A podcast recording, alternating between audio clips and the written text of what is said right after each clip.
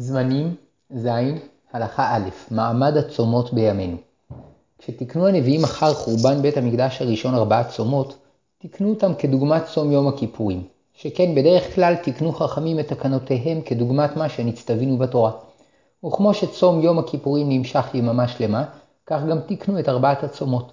וכשם שבצום הכיפורים אסורים בחמישה עינויים אכילה ושתייה, רחיצה, שיחה, נעילת הסנדל ותשמיש המיטה, כך תיקנו גם בצומות על החורבן, וכך נהגו במשך שבעים שנות גלות בבל. וכשחזרו עולי בבל לבנות את בית המקדש השני, נתבטלו הצומות, והפכו לימי ששון ושמחה, שנאמר, כה אמר השם צבאות, צום הרביעי בתמוז, וצום החמישי, תשעה באב, וצום השביעי, ג' בתשרי, וצום העשירי, עשרה בטבת, יהיה לבית יהודה לששון ולשמחה ולמועדים טובים, והאמת והשלום אהבו. וכשנחרב בית המקדש השני, חזרו לקיים את אותם הצומות, וכך נהגו במשך כל השנים הקשות שאחר חורבן בית המקדש השני, שני, שנים שבהן התחולל מרד בר כוכבא וחורבן ביתר ויהודה. נמצא שדין הצומות תלוי במצבנו הלאומי. בתקופו, בתקופת גזרות ושמד חייבים לצום באותם צומות. וכשבית המקדש בנוי, ימי הצום הופכים לימי ששון ושמחה. ובמצב ביניים, כשמצד אחד בית המקדש חרב, ומנגד אין עלינו גזרות קשות, כפי שהיה בתקופת רבי יהודה הנשיא, דין הצומות תלוי ברצונם של ישראל. רצו מתענין, רצו אין מתענין. אחד חדין בעשרה בטבת, שבעה עשר בתמוז וצום גדליה. אבל בתשעה באב, כיוון שנכפלו בו הצרות, ששני בתי המקדש נחרבו בו גם במצב הביניים, חייבים לצום, ואין הדבר תלוי ברצון. למעשה, נהגו ישראל גם במצב הביניים לצום בכל הצומות, וממילא חובה על כל אחד מישראל לצום בהם. וכך הדין עד שיבנה בית המקדש במהרה בימינו, שאז יהפכו ימי הצומות לימי ששון ושמחה. זמנים ז. הלכה ב' דין הצומות הקלים כפי שלמדנו, בזמן הזה, בו אין גזרות קשות ושמד, ומאידך בית המקדש עדיין חרב, דין הצומות הקלים תלוי ברצון ישראל. וכשם שעצם הצום תלוי ברצון ישראל, כך גם דיניו תלויים ברצון ישראל. וכשקיבלו ישראל על עצמם לצום גם בזמני הביניים, לא קיבלו על עצמם לצום כחומרת צום הכיפורים, וזה יסוד ההבדל בין שלושת הצומות הקלים לתשעה באב. שבתשעה באב, מפני הצרות שהוכפלו בו, חובה לצום גם במצב הביניים, ודינו נשאר כפי התקנה המקורית שהצום נמשך יממה שלמה, ואיסורי העינוי כוללים גם איסור רחיצה, סיכה, נעילת הסנדל ותשמיש המיטה, הכל כדוגמת צום הכיפורים.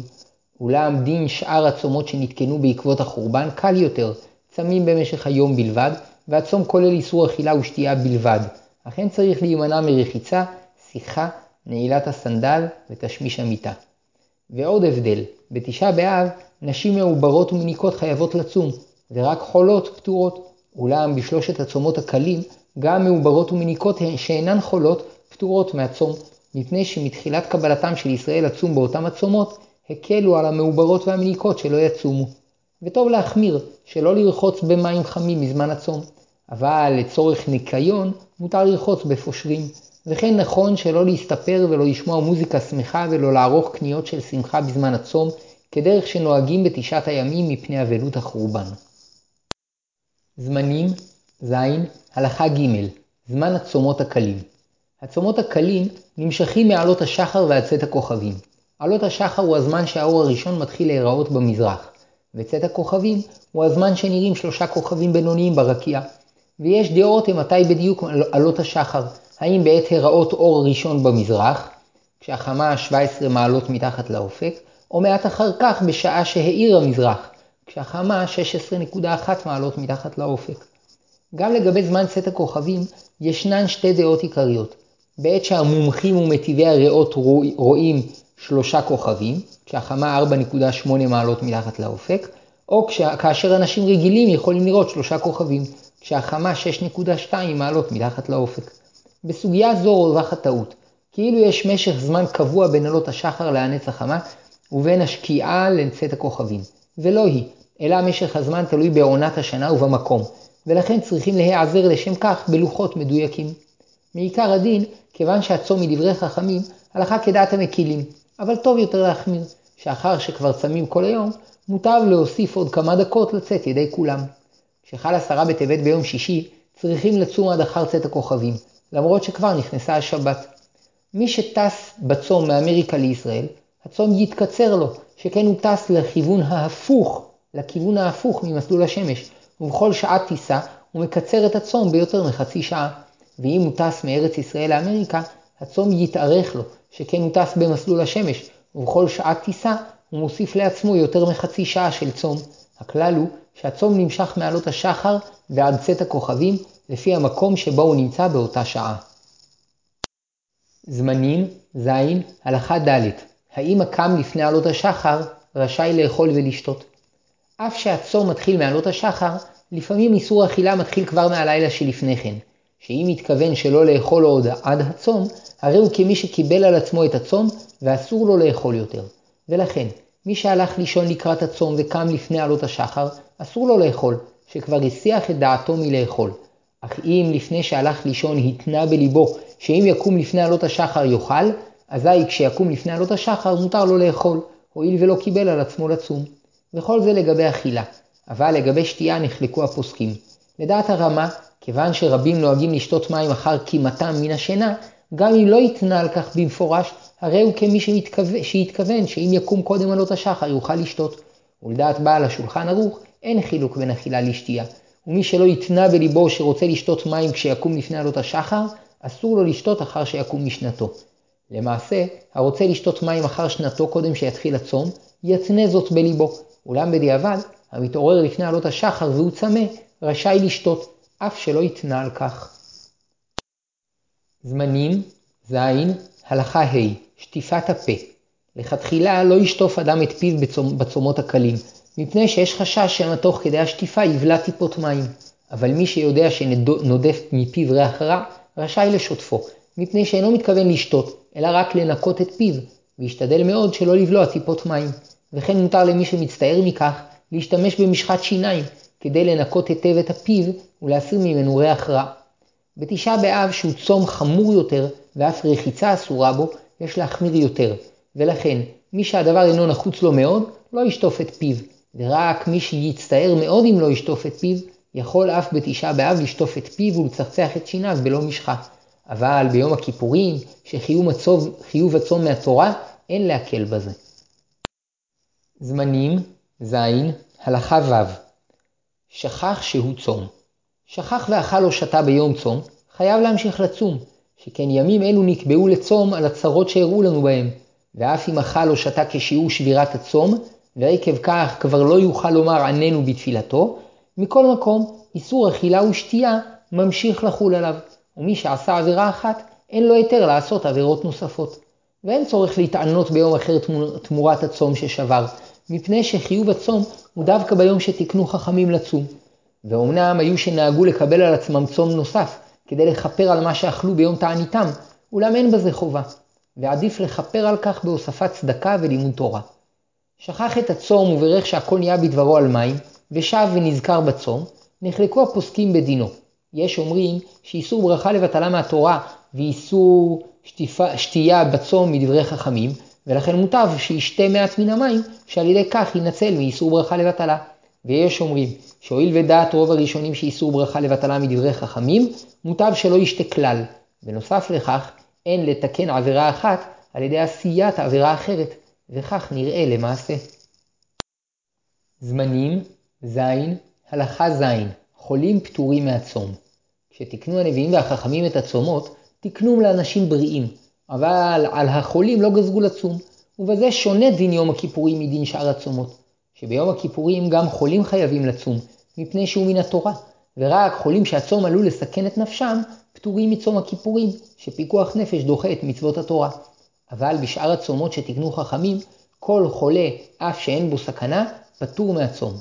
ככלל, מי שכאביו או חולשתו אינם מאפשרים לו להמשיך בשגרת חייו, והוא נאלץ לשכב על מיטתו, נחשב חולה. לדוגמה, החולים בשפעת, אנגינה ומי שחומו גבוה, פטורים מהצום. ואומנם כמעט כל אדם סובל בצום מכאב ראש וחולשה, ולהרבה אנשים קל יותר בצום לשכב במיטה מאשר להמשיך לתפקד, ולעיתים הרגשת המעונה קשה מהרגשת אדם שחולה בשפעת. אולם תחושה זו אינה נחשבת כמחלה, אלא כתחושה טבעית של צום, שתחלוף תוך שעות ספורות אחר הצום. ולכן דווקא חולה שנאלץ לשכב על מיטתו מחמת מחלתו פטור מהצום. אבל מי שסובל מהצום עצמו, ואפילו אם חולשתו מהצום גורמת לו להעדיף לשכב על מיטתו, אינו נפטר מהתענית. ורק מי שנחלש כל כך מחמת הצום, עד שיצא מגדר מעונה, המצטער מחמת התענית, והתחיל להיות חולה, פטור מן הצום. וכן כל אדם שיודע שאם יצום עלול לחלות, פטור מהצום. למשל, הסובל מאולקוס פעיל או מיגרנה חזקה, פטור מהצום, מפני שהצום עלול לעורר את מחלתו. וכן אדם חלש שיודע שיש סבירות גבוהה שהצום יגרום לו לחלות, פטור מהצום. גם החולה בסכרת שנאלץ לקחת אינסולין, פטור מהצום. ופעמים שחולי סכרת אף פטורים מצום יום הכיפורים. גם הסובלים מאבנים בכליות שצריכים לשתות הרבה מים, פטורים מהצום. מי שסובל מלחץ דם אינו נחשב חולה, ויכול להתענות, אלא אם כן קיבל הוראה רפואית אחרת, ובכל מקרה של ספק, יש לשאול רופא ירא שמיים. הפטור מהצום מחמת חוליו, יכול לכתחילה לאכול כבר בבוקר ארוחה שלמה ולשתות כל צורכו, אבל ראוי שלא יענג את עצמו במאכלי מותרות. וכשיאכל, אינו צריך להשתדל לאכול לשיעורים כדרך שאמרו ביום הכיפורים, מפני שרק בצום יום הכיפורים שהוא מן התורה, וגם החולים חייבים בו, החמירו גם לגבי חולים מסוכנים שמוכרחים לאכול, שאם אפשר להם, יאכלו פחות פחות מכשיעור, כדי שלא לשבור את הצום. אבל בצום שתיקנו חכמים, אין לחולים מצווה להתענות, ולכן אין כל צורך שיאכלו פחות פחות מכשיעור. עוד צריך לציין, כי חולים שצריכים ליטול תרופות באופן קבוע, כמו מי שהחל ליטול אנטיביוטיקה או חולים כרוניים אחרים, צריכים להמשיך ליטול את התרופות גם בימי הצום. ומי שיכול, יבלע את התרופה בלא מים. יש לציין שכמעט בכל התרופות, כולל אנטיביוטיקה, לא ייגרם נזק למי שיבלעם בתענית בלי מים. ומי שאינו יכול לבלוע תרופה בלי מים, יערב במים טעם מר, עד שלא יהיו ראויים לשתייה, ובעזרתם יבלע את הגלולה. זמנים, ז. הלכה ח' מעוברות ומניקות בתשעה באב ובצומות הקלים. בתשעה באב גם נשים מעוברות ומניקות חייבות לצום, מפני שרק חולים פטורים מצום תשעה באב, ואילו מעוברות ומניקות, כל זמן שאין להן חולשה מיוחדת, נחשבות בריאות. אולם מן הצומות הקלים, נשים מעוברות ומניקות פטורות. והטעם, מפני שמעיקר הדין הנביאים תיקנו לצום בצומות הללו בשעה שיש על ישראל גזרות קשות. וכשאין גזרות קשות, הצום תלוי ברצון ישראל. ואכן ישראל נהגו וקיבלו על עצמם לצום בהם, עד שיבנה בית המקדש במהרה בימינו. אולם כבר מתחילה נהגו שמעוברות ומניקות אינן צמות בהם, מפני שהצום קשה להן יותר. ואומנם באשכנז נהגו רבות מהמעוברות והמניקות להחמיר על עצמן, ולהתענות גם בצומות הקלים, ואולי היה זה מחמת הגזרות הקשות שסבלו באשכנז. מכל מקום, כיום המנהג הרווח גם בקרב יוצאות אשכנז, שנשים מעוברות ומניקות אינן מתענות בצומות הקלים, ואף הרוצה להחמיר על עצמה, אם יש לה קושי בצום, עדיף שלא תתענה, ומשעה שהאישה יודעת שהיא בהיריון, היא פטורה מהצום. דין מנקת הפטורה מהצומות הקלים נמשך כל עוד האישה מניקה את בנה, ואף כאשר התינוק מקבל מזון נוסף, כל זמן שלא פסקה להניק, הרי היא פטורה מהצום. ויש מקלים לכל מי שילדה שלא תצום 24 חודשים אחר הלידה, שאין הפטור תלוי בהנקה, אלא במשבר הלידה, שההתאוששות ממנו אורכת 24 חודשים. למעשה, רבו המחמירים המחייבים כל אישה שפסקה להעניק להתענות גם בצומות הקלים, וכן המנהג הרווח. אבל הרוצה להקל, יש לה על מי לסמוך, שגמה מגדולי הפוסקים הקלו בזה. זמנים, ז. הלכה ט' קטנים, חתנים וחיילים. קטנים שלא הגיעו לגיל מצוות, פטורים מן הצומות שתקנו חכמים, וגם לא תקנו חכמים לחנכם לצום מספר שעות, כי רק בצום יום הכיפורים שהוא מן התורה, תקנו חכמים לחנכם לצום, לפני הגיעם לגיל מצוות. אולם בצומות שמדברי חכמים לא תקנו לחכ... לחנכם לצום. ובכל זאת, רבים נוהגים לחנכם לצום מספר שעות לפי כוחם, אבל לא יטענו כל היום. וכשמאכילים קטנים, נותנים להם מאכלים פשוטים בלבד, כדי לחנכם להתאבל עם הציבור. גם חתן וכלה צריכים לצום בצומות הללו, ואף על פי שמצווה עליהם לשמוח בשבעת ימי המשתה, ולכן אסור להם לקבוע לעצמם תענית יחיד באותם הימים, מכל מקום, בתעניות הציבור עליהם לצום, מפני שאבלות הרבים דוחה את שמחת היחיד. ועוד, שעל החתן והכלה ישנה מצווה מיוחדת לזכור את החורבן, שנאמר, אם לא אעלה את ירושלים על ראש שמחתי. וכן הדין לגבי בעלי ברית. היינו אבי הבן, הסנדק והמוהל, שחייבים להתענות, וכן הדין לגבי מי שפודה את בנו הבכור ביום התענית, שאסור לו לאכול, אלא נוהגים לקיים את הברית או הפדיון לקראת סוף הצום, ועורכים את הסעודה אחר צאת הכוכבים. חיילים שעוסקים בפעילות ביטחונית שעלולה להיפגע מחמת הצום, יאכלו וישתו כרגיל כדי שיוכלו למלא את תפקידם כראוי.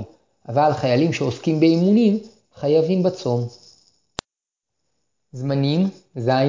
הלכה י' תפילת עננו תקנו חכמים להוסיף בחזרת הש"ץ של תפילות שחרית ומנחה בין ברכת, ברכת גואל ישראל לברכת רפאנו ברכה מיוחדת על הצום, עננו, ואומרים אותה בתנאי שיש שם לפחות שישה מטענים, והחזן צריך להיות מהמטענים.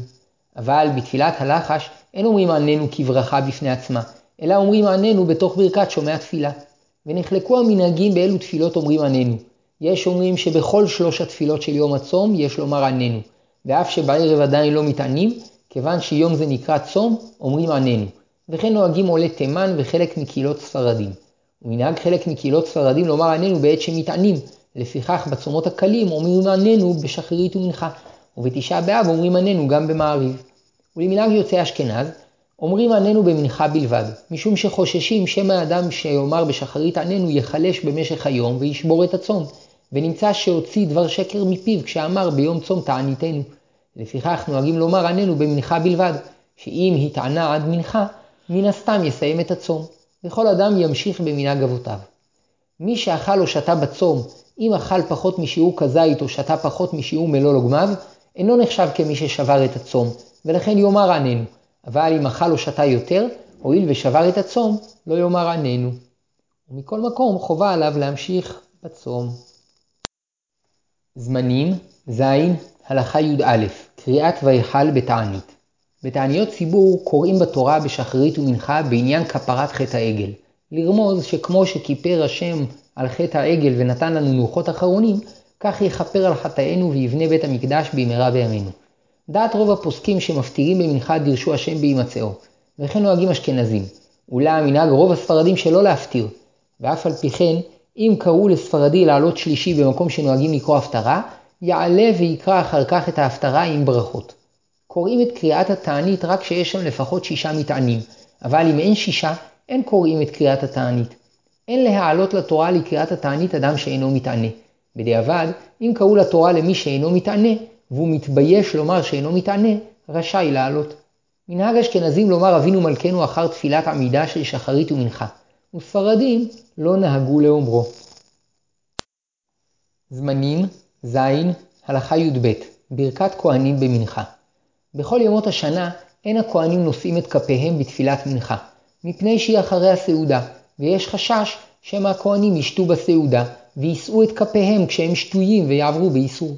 ובתעניות שהיו מתפללים בהן נעילה, כמו ביום הכיפורים ובתעניות גשמים, מברכים ברכת כהנים בתפילת נעילה, שהואיל והם בתענית אין חשש שכרות. אבל במנחה של אותם התעניות לא נשאו כפיים, שמא ילמדו מזה טעות שנושאים כפיים גם במנחה שבימות החול.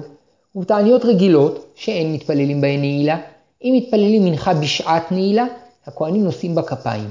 אבל אם מתפללים מנחה מוקדם יותר, כיוון שתפילת מנחה אינה בזמן המיוחד לנעילה, לא יישאו הכהנים את כפיהם, וגם החזן לא יאמר אלוקינו ואלוקי אבותינו, שנוהגים לומר כשאין כהנים.